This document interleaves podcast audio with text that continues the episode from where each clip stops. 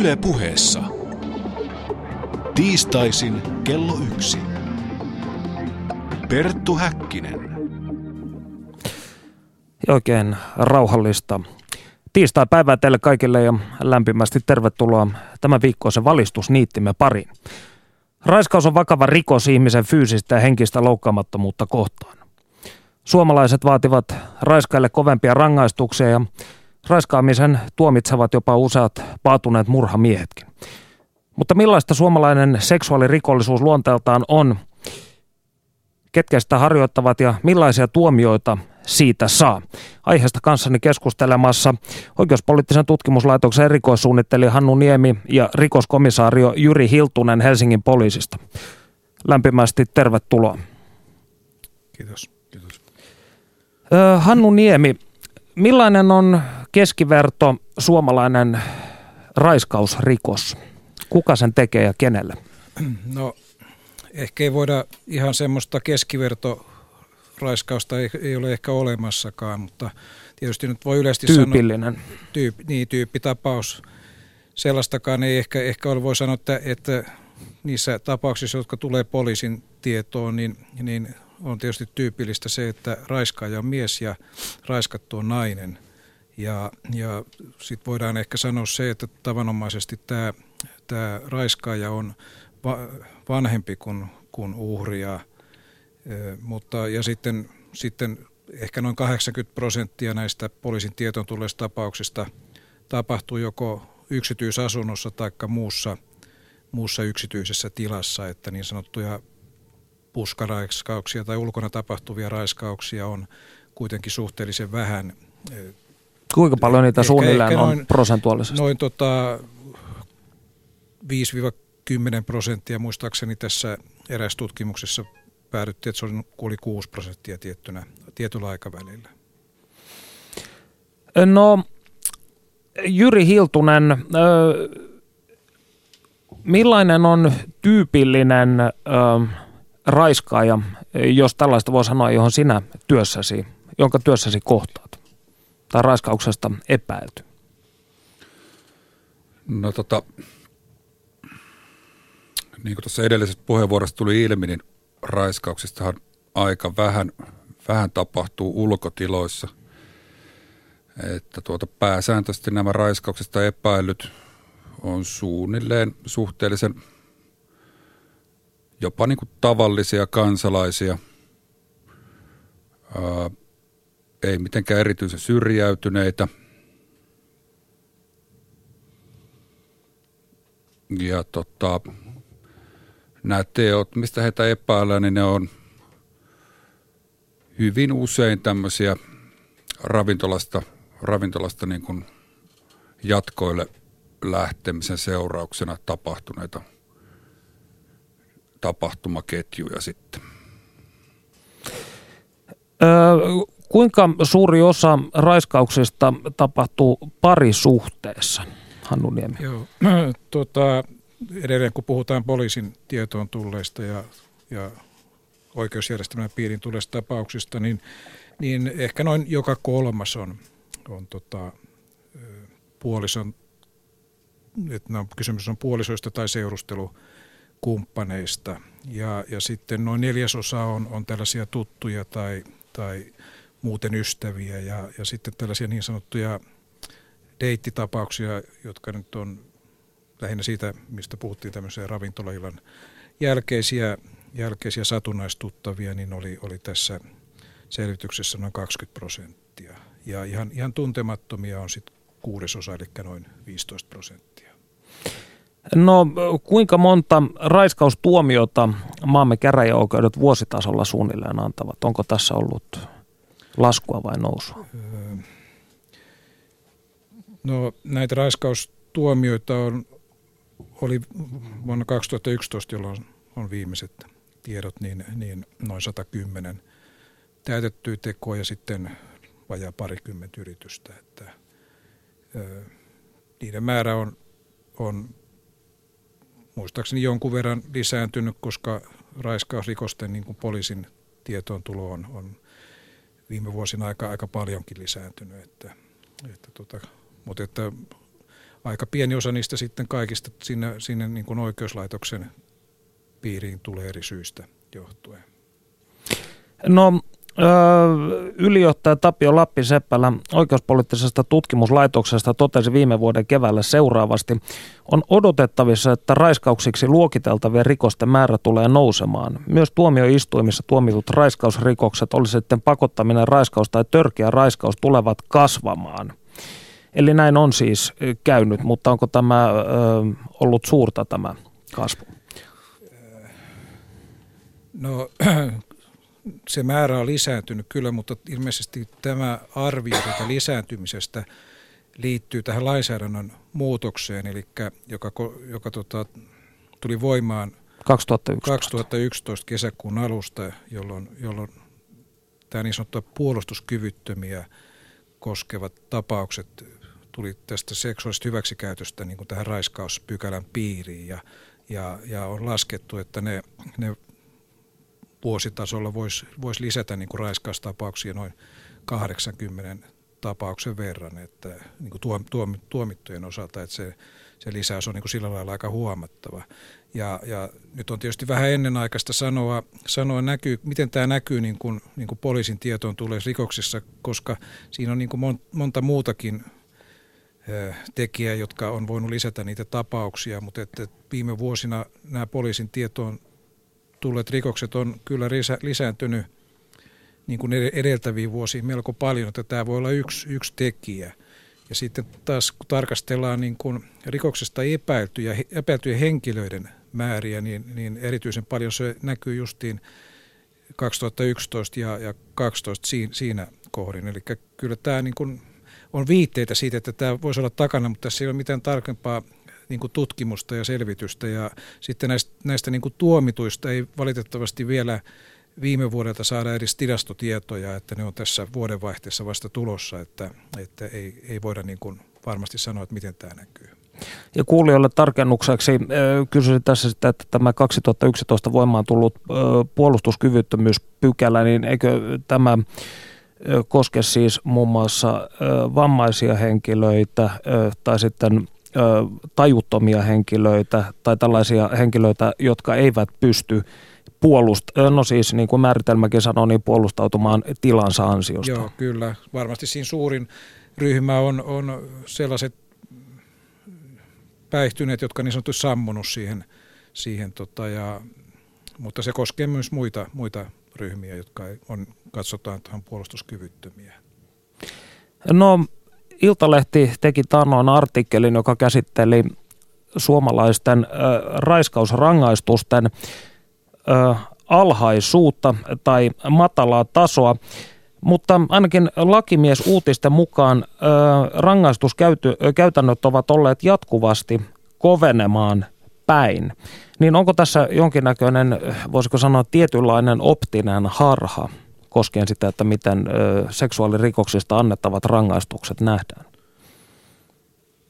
No, vaikea sanoa, että onko siinä minkälaista harhaa. Se on tietysti loppujen lopuksi kysymys on siitä, että, että minkälaiseksi tämä rikos niin kuin arvotetaan siinä. Ja niin kuin nyt tiedetään, että oikeusministeriössä ollaan puuhastelemassa niin kuin lainuudistuksen kanssa ja, ja se siinä varmasti, tai tai tietojeni mukaan niin kuin tullaan ehdottamaan eräitä muutoksia, jotka on omia sitten, sitten kasvattamaan tämän, tämän rangaistuksen ankaruutta. Ja, ja, mutta noin pitemmällä aikavälillä tätä ennen, niin kyllä siinä on jonkun verran voinut muutoksia tapahtua, mutta ei ne ehkä nyt niin, niin huomattavia ole, että, että tietysti niin kuin tavallaan luontevaa onkin, että, että rangaistuskäytäntö ei niin kuin saman lain voimassa ollessa niin kuin hurjasti muuttuisi, koska sitten voidaan aina kysyä, että mikä siinä vanhassa käytännössä sitten oli niin kuin, ikään kuin tuomittiinko vääriä rangaistuksia. Mm. No jos ajatellaan vertailua muihin EU-maihin tai muihin Euroopan maihin, niin kuinka ankaria ovat Suomessa seksuaalirikoksista ylipäätään annettavat tuomiot kansainvälisessä vertailussa? No nyt kannattaa puhua taas raiskausrikoksista kuitenkin, mm. että niistä nyt, tässä nyt lähinnä on, on tietoa. Sellainen, sanoisiko yleiseurooppalaisempi mittaustieto, mikä mulla on, niin se on, se on noin kymmenen vuoden takaa ja, ja siinä, siinä tota, selvitettiin niin kuin ehdottomien tuomioiden osuutta näistä rangaistuksista ja, ja vertailussa Suomi sijoittuu sinne keskivaiheille suunnilleen. Että, mutta että näissä vertailussa on, ne on äärimmäisen hankalia, koska lainsäädännöt vaihtelee ja, ja, ja sitten seuraamusjärjestelmä voi olla eri maissa erilainen ja niissä, jotta ne olisivat oikein tarkkoja, niin pitäisi ottaa lukematon määrä niin kuin asioita huomioon. No sitten tota, tässä joku vuosi sitten tehtiin, tehtiin tota, raiskausrikosten rangaistusta yleisempää selvitystä, niin siinä yhteydessä sitten poimittiin vertailutietoja Suomesta, Ruotsista, Norjasta, Tanskasta ja Saksasta. Ja, ja sen vertailun mukaan, kun puhutaan taas ehdottomien rangaistusten osuudesta, joka on yksi, yksi käytettävä mittari tässä ankaruudessa, niin Suomi sijoittuu ehkä siinä siinä sinne keskivaiheelle, että Ruotsi oli, on, Ruotsissa käytäntö on tässä suhteessa meitä ankarampi ja sitten taas Saksa, Saksassa oli lievin tältä osin. Mutta sitten taas kun katsottiin näiden ehdottomien tuomioiden pituuksia, niin siinä, siinä muistaakseni kävi niin, että Saksassa ne tuomioiden pituudet oli taas ankarampia, eli sitten se kompensoitu sillä lailla ja, ja sitten oli pituudet oli jonkun verran Suomessa, jopa Ruotsikin sitten korkeimmat, että et tota, tästä kokonaisuudesta sitten voi sanoa, että ei, ei nyt niin eroja ole, mutta ei, ei välttämättä mitenkään dramaattisia eroja. Ja aina pitää muistaa tämä vertailun kuin vaikeus kuitenkin niin kuin lainsäädännöstä ja muusta semmoista johtuen. No rikosoikeuden professori Terttu Utrianen ihmetteli, miksi valmisteilla olevassa lakimuutosluonnoksessa ei esitetä muutoksia raiskauksen tunnusmerkistöön. Hän totesi, ö, nykyinen laki määrittelee raiskauksen pitkälti sen perusteella, käyttääkö tekijä väkivaltaa. Uhrin suostumukseen viittava perustelu olisi huomattavasti modernimpi ratkaisu.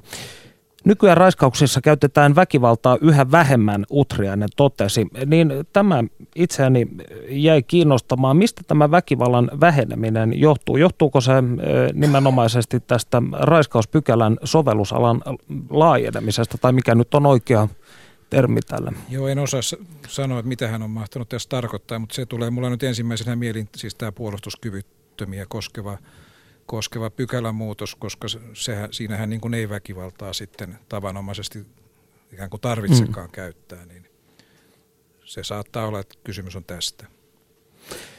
No mikä sitten, tämä on asia, joka on hyvin paljon herättänyt ö, intohimojakin keskustelussa tämä, että mikä on ulkomaalaisten osuus raiskaustilastossa tällä hetkellä? No ulkomaalaisten osuus on, on siinä on, su, se on suuri. Se on tota selvästi suurempi kuin muissa rikostyypeissä ja, ja vähän vuosittain se vaihtelee, vaihtelee siinä 15 ja 25 prosentin välillä näistä epäilystä, mikä on, on todella niin kuin iso, iso osuus. Ja, ja tota, se tuntuu, että se niin kuin vuodesta toiseen kuitenkin pysyy isona tämä osuus ja on, se on poikkeaa niin kuin kaikista muista rikostyypeistä. Mitkä kansallisuudet ovat sitten vahvimmin edustettuna tässä? No, en nyt osaa ehkä ihan tarkkaan niin kaikkia kansallisuuksia sanoa, mitkä on, mutta noin yleisesti voi sanoa, että, että suhteellisesti useimmin näihin rikoksiin ulkomaalaisista syyllistyvät – niin kuin lähi alueelta olevat, siellä on Irak ja, ja tämän tapaisia maita ja sitten Afrikan maista tulleet. Että kyllä ne näistä, näiltä alueilta niin kuin selvästi, selvästi eniten siinä on. No, raiskaus on ö, eittämättä vakava ja vastenmielinen rikos, mutta niin on siitä aihetta syyttäminenkin. Kyllä kauppias Vesa Keskisestä tehtiin vuonna 2007 rikosilmoitus, jonka mukaan häntä syytettiin raiskauksesta. Syyttäjä totesi, ettei rikosta ollut tapahtunut ja syytteestä luovuttiin. Mutta kuinka tapaus vaikutti Keskisen elämään? Panu Hietaneva haastattelee. Yle puheessa. Tiistaisin kello yksi. Perttu Häkkinen. Sinusta tehtiin vuonna 2007 rikosilmoitus, jonka mukaan sinua syytettiin raiskauksesta.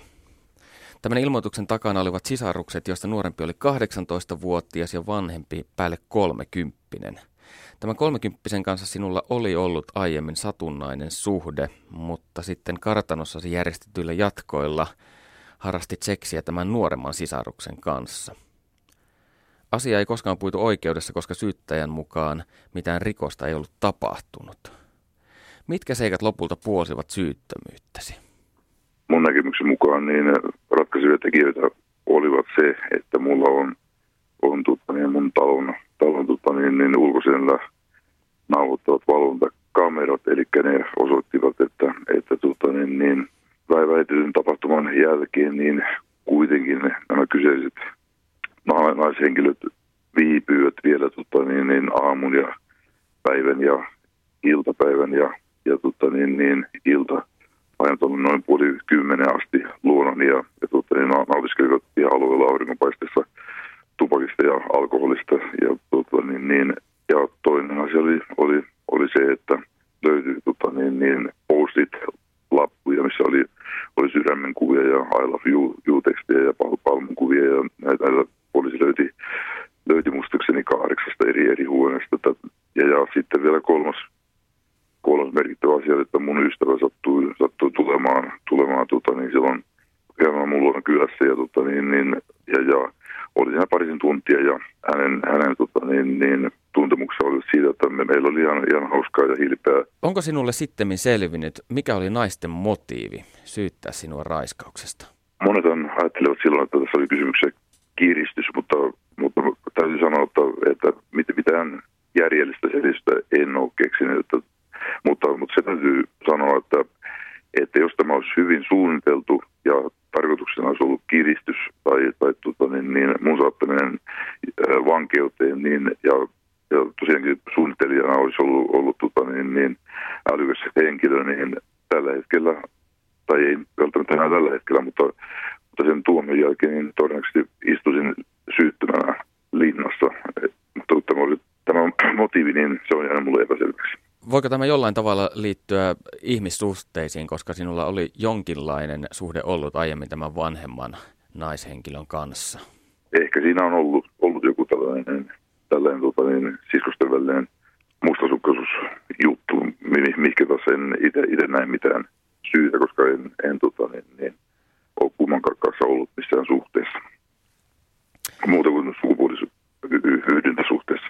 Uskotko, että tämä 18-vuotias ymmärsi, kuinka vakavasta asiasta on raiskaussyytöksessä kysymys? En, en usko, että hän tota, niin, niin, ymmärsi asiaa. Ja sitten vielä kun tämä ilmoitus oli, oli tota, niin, niin tehty, niin hän, hän oli kuitenkin tota, niin, jo siinä vaiheessa varmastikin sellaisessa humalatilassa, että, että tota, niin, niin, kun he lähtivät illalla puoli kymmenen aikaa, heidän ystävänsä, ystävämiensä hakivat, hakivat heidät luotani ja, ja, ja ilmoitus oli kuitenkin tehty tyyliin puolen yön maissa, niin hän oli ehtinyt juopumaan, juopumaan tota, niin tänä, tänä aikana varmasti, varmasti aikamuomoisesti. En usko, että hän, hän tota, niin ymmärsi ja, ja, ja eikä kumpikaan siis sitä varmastikaan ymmärtänyt, koska he eivät myöskään hätäkeskukseen soittaneet, vaan tämä ilmoituksen teki, teki heidän äitinsä.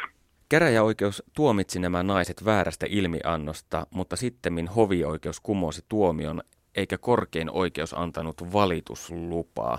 Millaisia ajatuksia tämä herättää? No tämä nyt todistaa hyvin pitkälle sen, että, että tota, niin, niin on laillista ää, antaa perätön ilmianto raiskauksesta, joka saattaa, saattaa painassa tapauksessa johtaa, johtaa, johtaa tuota, niin, ehdottoman vankeuteen. Ja, mutta mutta tuota, niin, niin, miehellä ei ole minkäänlaista mahdollisuutta puolustautua, puolustautua, jos ei olisi näin onnekas kaveri tässä kohtaa mun, mun tapauksessa, kun että, että on, on tota, niin, on valvontakamerat joka, ty, ty, tyyliin joka puolella. Ja, ja sitten, sitten vielä, vielä sattuu, sattuu tota, niin, niin, ystävä käymään, käymään todistamassa, todistamassa tilanteen, niin sitä mä en, tällä hetkellä en voi ymmärtää, minkä takia näitä naisia ei laitettu edes rikoksen perättömästä ilmiannosta. Näin puhui kyllä kauppias Vesa Keskinen Panu Hietanevan haastattelussa. Jyri Hiltunen, millaisessa tilanteessa perätön tai väärä raiskausilmoitus yleensä tehdään? No tota, tämä seksuaalirikostutkinta, missä mä tuossa toimin, siinä hoidetaan sekä aikuisiin että lapsiin kohdistuneet rikokset. Ja tota, selkeästi sellainen niin kuin suurin, tai no selkeästi ja selkeästi, mutta suurin, suurin syy, mitä tulee näitä tämmöisiä ilmoituksia, mitä meille kirjataan, mihin ei sitten lopulta liity rikosta, niin ne johtuu itse suoraan viranomaistoiminnasta. Eli meillä on tota, terveydenhuoltoviranomaiset, sosiaaliviranomaiset ja sitten poliisi kirjaa järjestelmiin asioita, jotka ei sitten lopulta ole rikoksia. Sitten tota, toinen tämmöinen varsin tyypillinen, tyypillinen syy tehdä ilmoitus, joka ei sitten lopulta johda mihinkään, niin on päihtymys. Että ollaan, ollaan yksinkertaisesti niin päissään oltu, ettei muisteta mitä on tapahtunut, tullaan poliisiin – kysytään, että voisiko poliisi selvittää, että mitä viime yönä on tapahtunut. Miten te toimitte tällaisessa tilanteessa sitten? Mm, no silloin tietysti täytyy ensin aloittaa siitä, että, että, että muistaako ilmoittaja yhtään, yhtään mistään yhtään mitään, että mihin on mennyt kenen kanssa ja mihin on päätynyt, mistä on herännyt. Aina niistä ei ole yhtään mitään tiedossa. Sitten näistä tämmöisistä niin kuin kun tarkoituksella tehdään, tehdään niin kuin vääriä ilmiantoja, niin,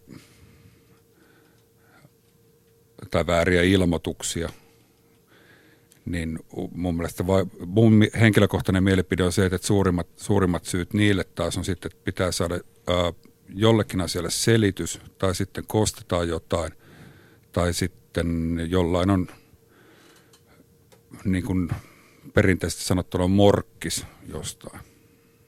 No kuinka suuri osa esimerkiksi teille tehdyistä raiskausilmoituksista niin osoittautuu lopulta sellaiseksi, että niiden taustalla ei ole rikosta tai on kyse väärästä ilmoituksesta?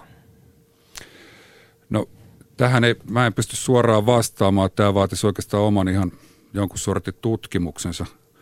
Tämä nyt johtuu yksinkertaisesti siitä, että tuosta meidän järjestelmästä ei kauhean käy, nopeasti saa esille nimenomaan raiskausrikoksia ja niiden päätöksiä.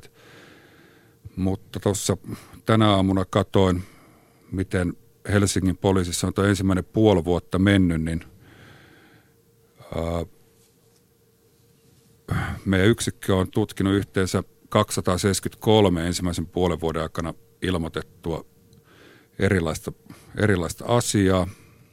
Ja kun niistä poistetaan – keskeytetyt, eli sellaiset jutut, mistä ei tiedetä tekijää, siirretyt ja vielä tutkinnassa olevat, niin 149 ilmoitukseen mä oon tehnyt itse päätöksen. Niistä on ehkä parikymmentä virkaapuja, niin silloin voisi tuolla arviolta sanoa, että puolet seksuaalirikostutkintaa kirjoitusta ilmoituksista, niin – osoittautuu sellaisiksi, missä ei sitten lopulta ole syytä epäillä rikosta? No mainitsit tuossa, että alkoholi on kuvioissa säännöllisesti näitä ilmoituksia tehdessä, mutta kuinka suuri osa on vaikkapa ö, sitten mielenterveysongelmilla, jos puhutaan tällaisista vaikkapa vääristä ilmoituksista? No prosentuaalisesti se on varmaankin erittäin vähän, mutta kyllä meillä joitain tapauksia vuodessa on, missä ilmoitetaan jotain, voisiko sanoa melko lailla lennokasta. No, onko sinulla tietoa siitä, että jos näistä perättömistä tai vääristä raiskausilmoituksista puhutaan, niin mitkä nämä niin kuin perimmäiset motiivit useimmiten ovat? Sinä sanoit, että kosto esimerkiksi – tai morkkis, mutta eivätkö nämä ole aika, voi sanoa, tietyllä tavalla vähäisiä syitä lähteä tällaiseen hyvin raskaaseen toimintaan? No tota, kyllä varmaan joo niin, mutta nyt täytyy tosiaan muistaa se, että kappalemäärä sitten kuitenkin näitä on kohtuullisen vähän. Et se sitten, kun, kun en ole varsinaisesti niin kuin tutkija tutkija, niin en pysty sanoa kuinka paljon näitä nyt sitten prosentiaalisesti tuossa on. Se pitäisi ehkä jonkun ulkopuolisen arvioida. No Hannu Niemi, onko mitään edes viitteellisiä arvioita siitä, kuinka suuri osa tai kuinka suuri prosentti raiskausrikoksista jää tutkimatta ja rankaisematta? No ensi, ensinnäkin tässä niin kuin on ehkä syytä tarkastella sitä koko ketjua, että, että missä niitä tapauksia siinä hukkuu matkan varrella, niin, niin tota, ensimmäinen vaihe on tietysti se, että, että hyvin pieni osuus näistä todennäköisesti ilmoitetaan edes poliisille. Eli piilorikollisuus näissä on, on todennäköisesti hyvin, hyvin suurta. Se kuinka suurta se on, niin, niin siitä voidaan ehkä parhaimmillaankin esittää vain arvailuja, vaikka tiettyjä niin kuin tutkimustuloksia on, on sen takana, mutta, mutta niissäkin voi olla sellaisia, sellaista, niin kuin, että ei haluta kertoa näistä. Että, mutta voi nyt ehkä arvioida, että, että se piiloon jääminen on, tai ilmi, tulleiden osuus on ehkä semmoinen 5-20 prosenttia. Sitä on siihen haarukkaan ehkä, ehkä asettu.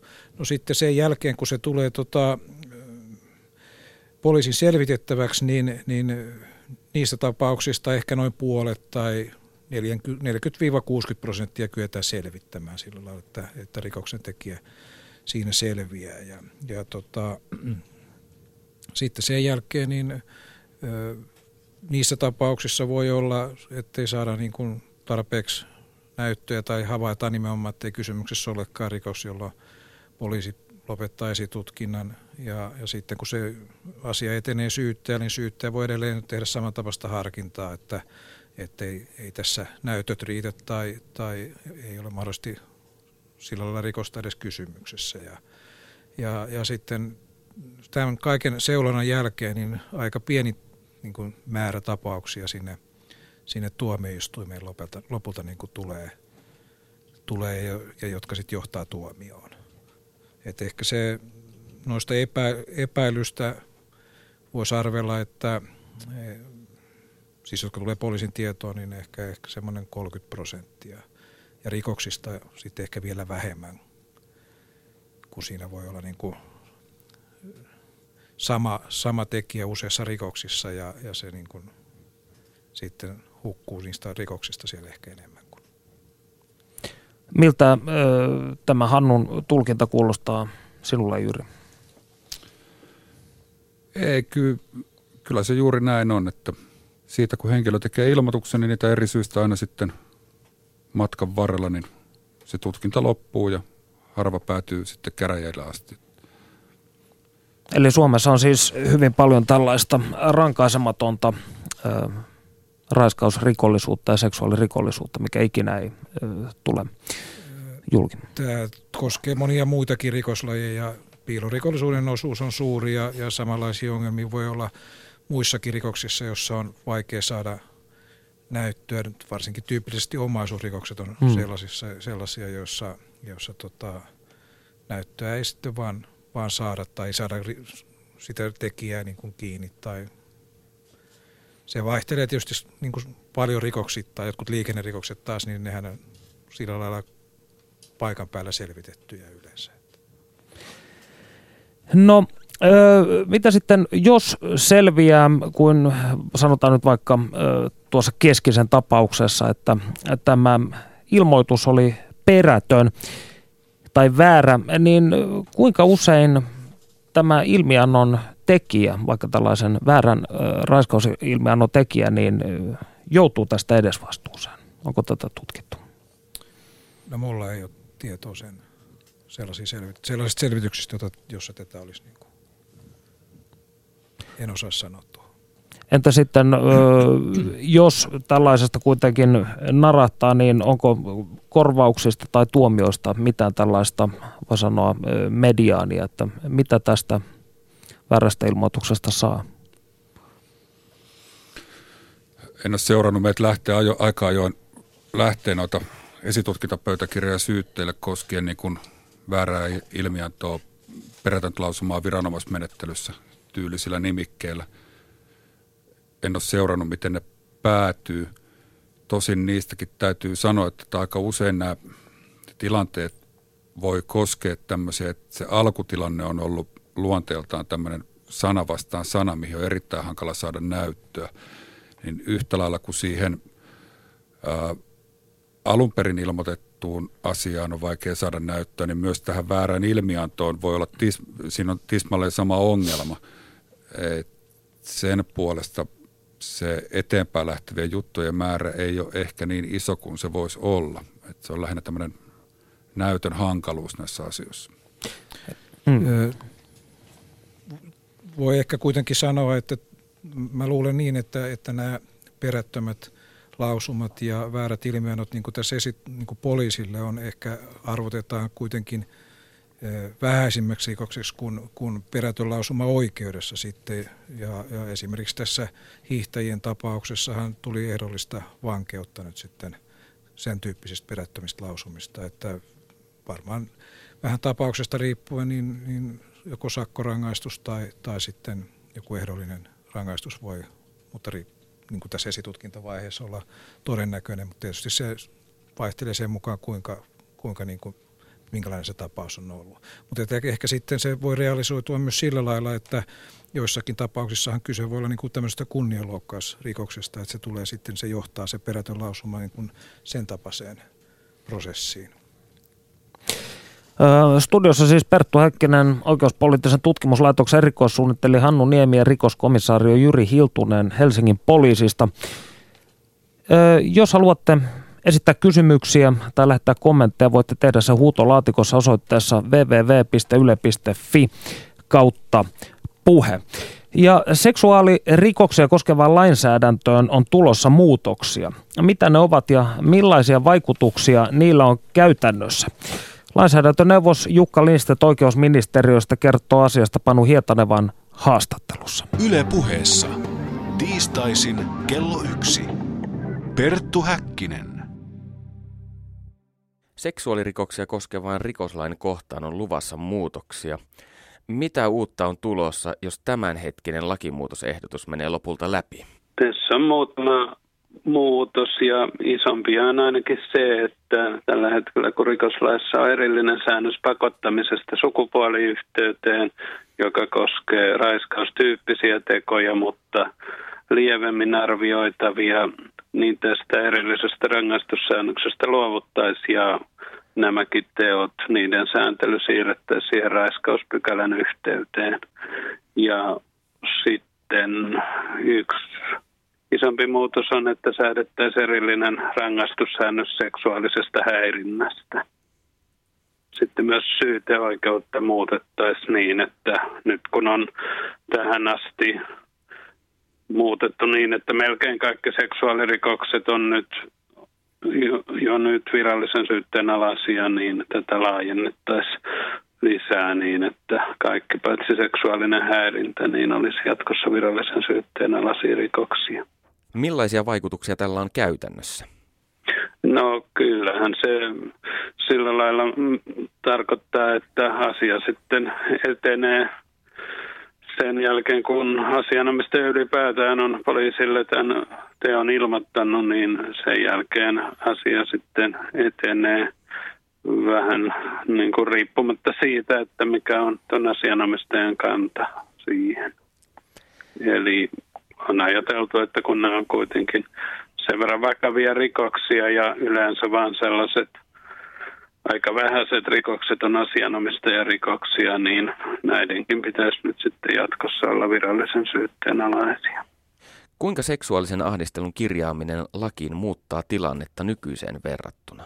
Eikö seksuaalista ahdistelusta joudu tälläkin hetkellä edesvastuuseen?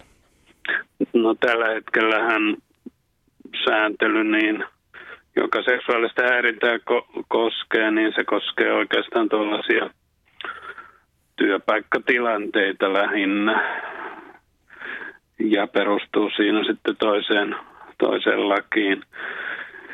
eli tasa, tasa-arvolakiin ja sitten työsuojelulakiin, mutta nyt sitten on ajateltu, että laajennettaisiin tämmöistä häirintätilanteiden sääntelyä niin, että olisi nimenomaan rangaistussäännös sitten, joka koskisi kaikkia tilanteita. Mutta totta on, että tämän tyyppisestä häirintäteosta niin on tähänkin asti kyllä rangaistu, vaikka se tapahtuisi kadullakin, että siitä on voitu rangaista nyt sitten vaikka kunnianloukkauksena tai lievänä pahoinpitelynä tai sellaisena, mutta että tuntuisi johdonmukaisemmalta, että olisi tämmöisessäkin tilanteessa rangaistussäännös nimenomaan seksuaalisesta häirinnästä eikä, eikä vaikka kunnianloukkauksesta, jos joku vaikka kadulla sitten käy kiinni toiseen. Millaisia tuomioita kaavaillaan seksuaalista häirinnästä?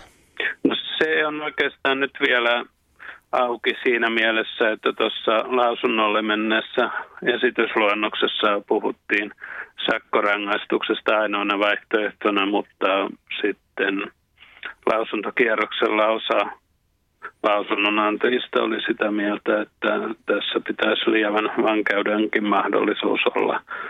Ja on nyt sitten vielä mietittävänä, että kummin päin tehdään, että onko se pelkkä sakko vai, vai sakko ja ehkä kuuden kuukauden enimmäisvankeusmahdollisuus.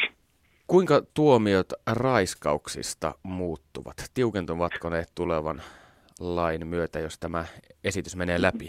Joo, no kyllä sellainen tarkoitus tosiaan on, että tässä on sellainen peruskuvio, että se lievin tekomuoto, joka tällä hetkellä on nimeltään pakottaminen sukupuoliyhteyteen, niin tuossa totesin, että se olisi tarkoitus siirtää myös sinne raiskauspykälään ja samassa sitten sen rangaistusasteikkoa muutettaisiin niin, että siinä maksimirangaistus nousisi. Ja tässä on ajateltu, että jos on niin, että lievimmän tekomuodon rangaistus asteikko muuttuu, niin silloin myös se rangaistuskäytäntö koventuisi ja vastaavasti sitten muidenkin tekomuotojen rangaistuskäytäntö koventuisi jonkun verran. Kun on sitten erillinen rangaistussäännös törkeästä raiskauksesta, niin on tarkoitus muuttaa niin, että jos on 18 vuotta nuorempi lapsi uhrina, niin silloin se olisi aina törkeä raiskaus.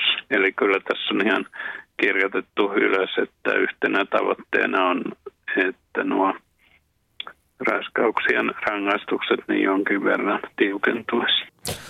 Näin siis lainsäädäntöneuvos Jukka Lindstedt oikeusministeriöstä Panu Hietanevan haastattelussa. No, rikosoikeuden professori Terttu Utriainen on arvostellut suomalaista oikeuskäytäntöä, jossa raiskausrikosten vakavuutta arvioidaan käytetyn väkivallan perusteella. Utriaisen mukaan raiskauksen lisäksi tekijä pitäisi tuomita pahoinpitelystä, mikäli sitä ilmenee pakotetussa sukupuoliyhteydessä.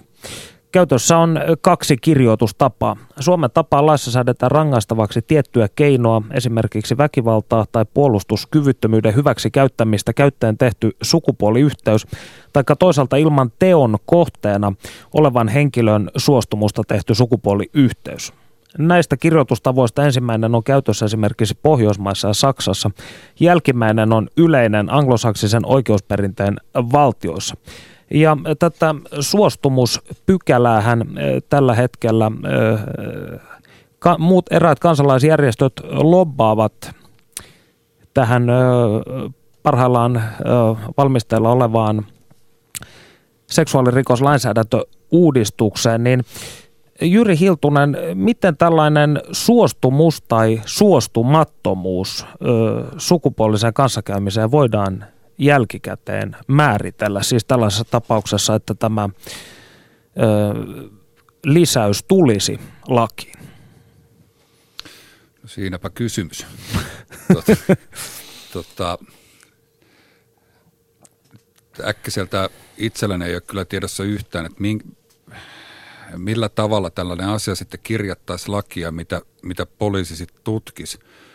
Toki tietysti jos eduskunta siinä onnistuu, niin, niin, niin poliisihan tutkii sitä, mikä, mikä kielletyksi, kielletyksi säädetään. Toisaalta tuosta äkkiseltään kuulostaisi myöskin siltä, että siinä oltaisiin säätämässä nyt rangaistavaksi jotain, mikä tällä hetkellä ei ole rangaistavaa,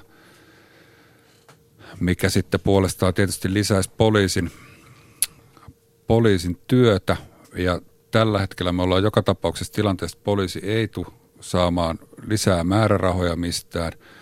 Ja jos poliisille säädetään lisää tehtäviä, niin me joudutaan silloin miettimään, että mistä se niin on sitten pois, mitä tehtäisiin lisää. Että tässä tämä tämmöinen suostumus tai suostumuksen puute, niin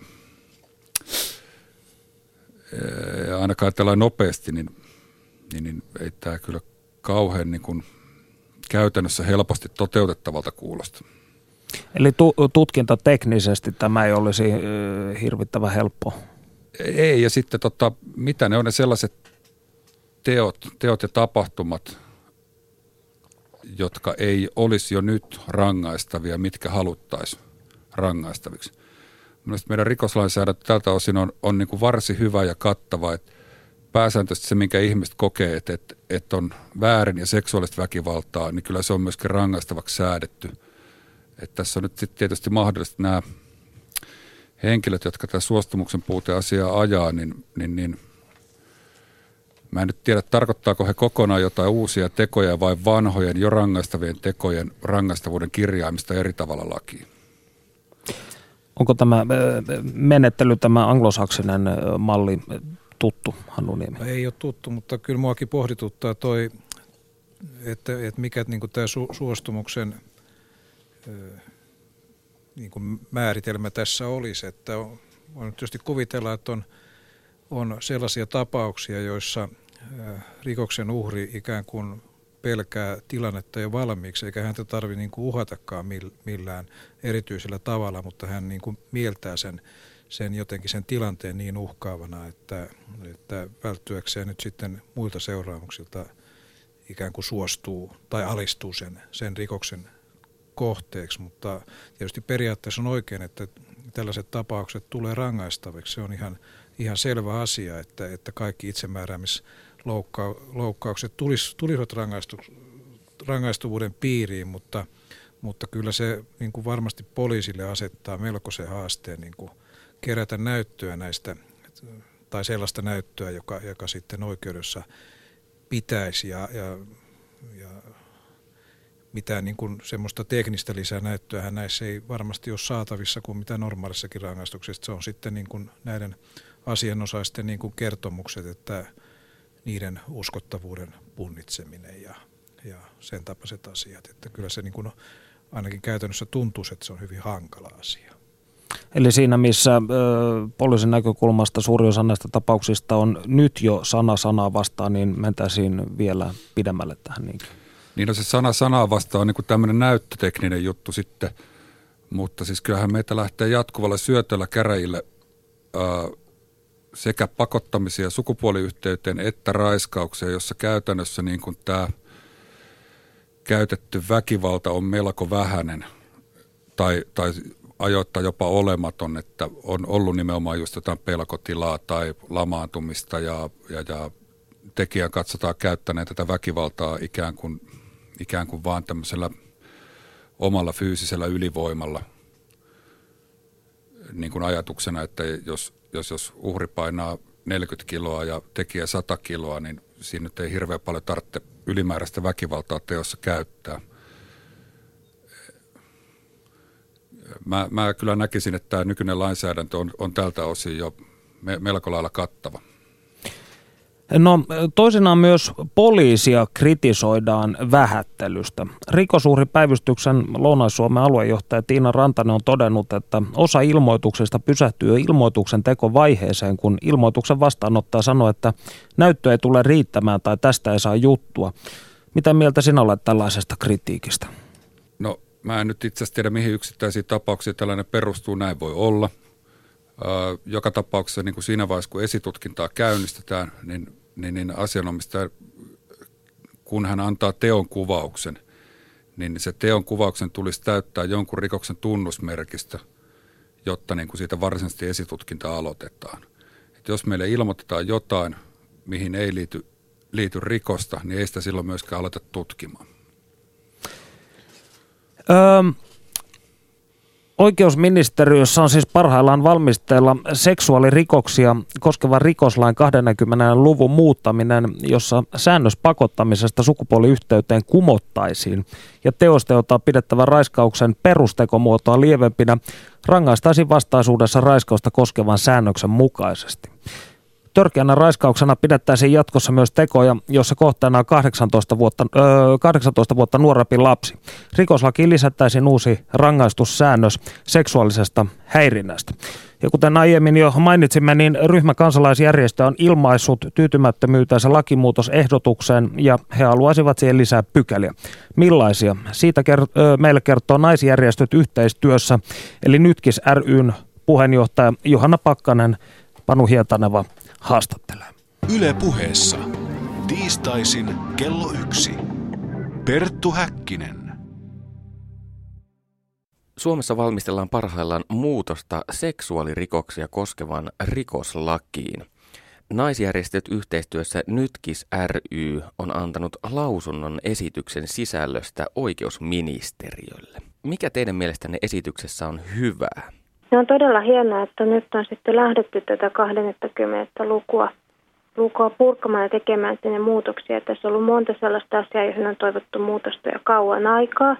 Yksi aivan semmoinen selkeä juttu on, että nyt ensimmäistä kertaa tulee rikoslain puolelle seksuaalinen häirintä, kun tähän asti sen, siihen liittyvä suoja on liittynyt vain pääasiassa työelämään ja oppilaitoksiin.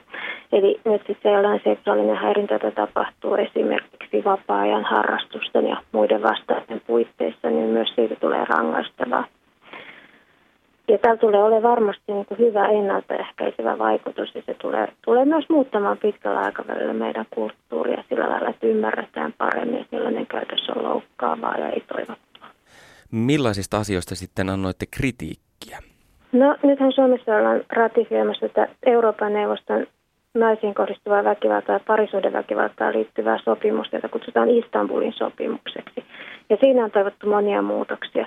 Esimerkiksi juuri seksuaalisen häirinnän kriminalisoimista laajasti, mihin ollaan nyt ryhtymässä, mikä on hyvä.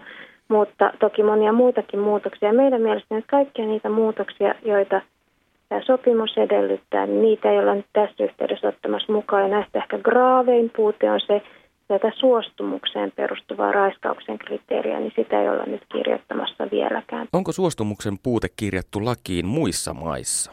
On monissa maissa, esimerkiksi Englannissa. Kyllä siihen löytyy monia esimerkkejä. Millä tavoin tilanne muuttuisi, jos suostumuksen puute lisättäisiin rikoslakiin?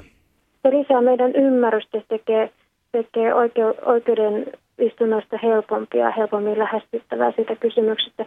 Tällä hetkellä Suomessa on se tilanne, että meille raiskauslainsäädäntö on luotu sillä lailla, että otettiin mallia siitä, miten pahoinpitelyistä on säädetty. Ja sen takia se näyttää niin samanlaiselta, että siellä puhutaan pääasiassa fyysisestä väkivallasta.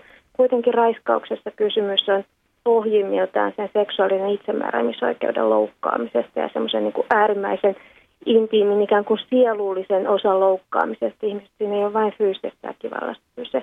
Ja se, miten sitä on nyt säädetty, niin se tavallaan puhuu ohi sen tosiasiallisen tilanteen, että mistä raiskauksessa, mikä loukkaus raiskaus on syvimmiltä. Mitä luulet, pystyykö oikeuslaitos käsittelemään tällaisia sanaa sanaa vastaan tilanteita?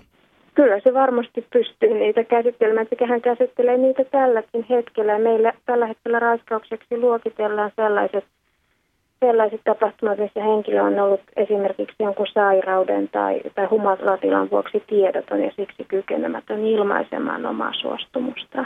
Jos suostumuksen puute lisättäisiin rikoslakiin, niin voisiko sitä käyttää myös väärin? Ikään kuin aseena toista ihmistä vastaan. Siis tämähän on sellainen huoli, joka aina esitetään seksuaalirikosten kohdalla. Ja sitä on itse asiassa tutkittu, että kuinka paljon tulee tulee ikään kuin perättömiä, ilmi, ikään kuin perättömiä juttuja. Niitä ei tule seksuaalirikoksissa yhtään sen enempää, että kaikissa rikoksissa on mahdollista, että siellä tulee sellaisia syytteitä, joita esitetään aiheettomasti. Ja se on tavallaan sen takia meillä on se koko oikeusprosessi ja sitä varten meillä on oikeusistuimet, että siellä käsitellään niitä tapauksia. Kirjoititte taannoin Helsingin Sanomien yleisön osastolle, että suostumuskriteeristön sisällyttäminen lakiin ei ole ongelmatonta – ja vaatii tarkkaa tarkkaan punnitut perustelut sille, missä olosuhteissa aito ja vapaaehtoinen suostumus voidaan antaa. Mitä tämä tarkoittaa? Siis kyseessä on nyt se, että siinä muistiossa, joka on siis tämä esitys hallituksen esitykseksi, joka tuli oikeusministeriöltä ulos, niin siinä oli sellaista kirjoittamista, kirjoittelua, että ikään kuin tämä ajatus siitä, että seksuaalisessa kanssakäymisessä voisi olla jonkinlaista tiedonvaihtoa suostumuksesta. Siinä käytettiin myös ilmaisua kuin elämälle vierasta. Se olisi elämälle vierasta. Kuitenkin me järjestöt, niin me ajatellaan niin ja uskotaan ihan arkikokemuksenkin niin perusteen ja psykologian perusteen, että itse asiassa vastavuoroinen seksuaalinen käyttäytyminen on vuorovaikutusta ja siinä vaihdetaan tietoa siitä, että se on molemmin puolesta. Eli se ei ole millään lailla elämälle vierasta asettaa sitä suostumusta.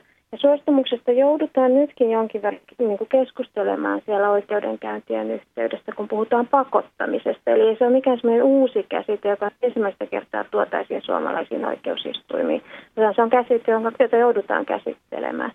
Mutta totta kai me ollaan valmiita keskustelemaan siitä, että millä lailla sitä voidaan sitten artikoida sinne lain perusteisiin, että jos se tuntuu, että oikeusministeriöstä käsin, että siihen ei pystytä, niin järjestöt ovat varmasti mielellään antamassa myös omia näkemyksiään tähän kysymykseen. Osa suomalaisista oikeusoppineista on myös sitä mieltä, että olisi aika ottaa se suostumus sinne mukaan ja että se olisi täysin mahdollista, että se ei ole ollenkaan niin mahdotonta kuin oikeusministeriön mietintö antaa ymmärtää. Näin siis naisjärjestöt yhteistyössä, eli Nytkis ryn puheenjohtaja Johanna Pakkanen ja haastattelijana toimi totuttuun tapaan Panu Hietaneva. Reilu viitisen minuuttia lähetystä jäljellä ja aiheena siis raiskaus Suomessa. Ja ö, täällä huutolaatikossa ääni kansan parista toteaa, pitäisi olla niin kova maksimirangaistus, että tekijät eivät ryhdy tekoihinsa. Hannu Niemi, toimiiko pelote sinun mielestäsi vaikkapa tällaisessa tapauksessa?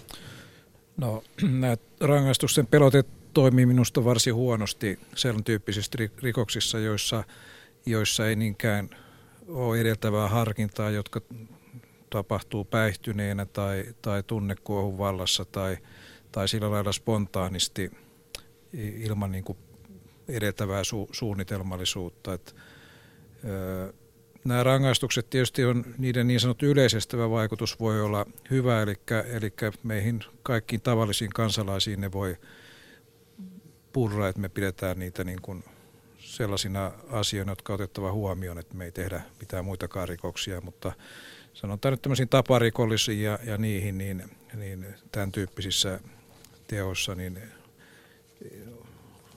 on, on aika lailla todettu, että rangaistukset ei, ei tehoa. Että mieluummin monissa rikoksissa pitäisi painopisteen olla rikoksen niin kuin torjunnassa ennakolta että kuin, kuin rangaistuksissa. Onko Suomessa paljon tällaisia niin sanottuja sarjaraiskaaja-tapauksia? Eli että sama henkilö on tehnyt väkivaltaa useammallekin? No mulla ei ole tähän mitään vastausta, että ehkä niitä on enemmän sitten tällaisia addiktoituneita henkilöitä tuolla niin kuin lasten seksuaalisen hyväksikäytön puolella, niin, niin sanottuja namusetia ja, ja muita, muita vastaavia, mutta et, kyllä varmaan niin kuin tällaisia addiktoituneita henkilöitä, henkilöitä voi olla myös niin kuin raiskausrikollisuuden piirissä. Öö, ja nimimerkki tai tuntematon huutolaatikossa kysyy, kuinka usein naista syytetään miehen raiskauksesta Suomessa? No tota, syyttämisestä en tiedä, mutta olen nyt itse ollut tuossa seksuaalirikostutkinnan puolella tällaisen 5-6 vuotta, niin mä muistan yhden tapauksen, missä nainen nimettiin epäilyksi kahden miehen raiskaukseen. Tosin rikos ei ollut tapahtunut Helsingissä, se siirtyi muualle, enkä ole seurannut sen asian etenemisen vaiheita. Mutta tämä on ainoa tapaus sinun urallasi siis. Joo, kyllä. Joo, kyllä se poliisille ei varmaankaan näitä ilmoitetaan usein, että, että kyllä se niin kuin mies on teki epäiltynä ja, ja nainen uhrina, mutta meillä oli tässä nyt joku aika sitten tällainen, tällainen uhrikyselytutkimus, jossa, jossa niin kuin kysyttiin sukupuoliyhteyteen pakottamisesta ja, ja siihen tota, saatiin yllättävän paljon niin kuin, vastauksia myös miehiltä, että heidät oli pakotettu, mutta mä epäilen, että tämä kysymys on jotenkin, jotenkin ehkä ymmärretty väärin tai, tai sen tulkittu, tulkittu väärin, että, että se ei ole ehkä sellaisia pakottamisia, jossa kuitenkaan on kysymys rikoksesta, että ehkä ne on enemmän sitten parisuhteessa niin kuin tai että ei tee mieliä Niin, jotain niin kuin, ehkä se, sellaisia, mm. että, että nämä ylipäänsä tällaiset niin kuin tutkimustulokset niin kuin tällä sektorilla, ne on, ne on erittäin haavoittuvaisia sen mukaan, että miten jotain asioita kysytään. Että ne voi saada niin kuin aivan eri, eri tuloksia. Että sen takia niin kuin tässä rikostyypissä varsinkin on niin kuin, niin kuin hankala luoda sitä, sitä kuvaa niin kuin sitä kokonaisrikollisuuden määrästä, kun, kun, kun pitäisi niin tarkkaan kysyä sitä, että ei tule sitten niin kuin vääriä vastauksia. Tai, ja sitten sen lisäksi, että ihmiset niin kuin myös olisi halukkaita antamaan niitä vastauksia. No tästä pitää sellainen jatkokysymys esittää, että kuinka yleistä on sitten tällainen miesten, to, miesten toisiin miehiin kohdistama, kohdistama raiskaus tai seksuaalinen väkivalta, onko se yleistä Suomessa? No tota, kyllä niitäkin tapauksia poliisille silloin tällöin ilmoitetaan, mutta määrällisesti kyllä niitä selkeästi vähemmän on kuin, niin kuin heteroseksin puolella, mutta tietysti, tietysti, tietysti No joo, se, siihen saattaa väestömäärät selittää tämän asian.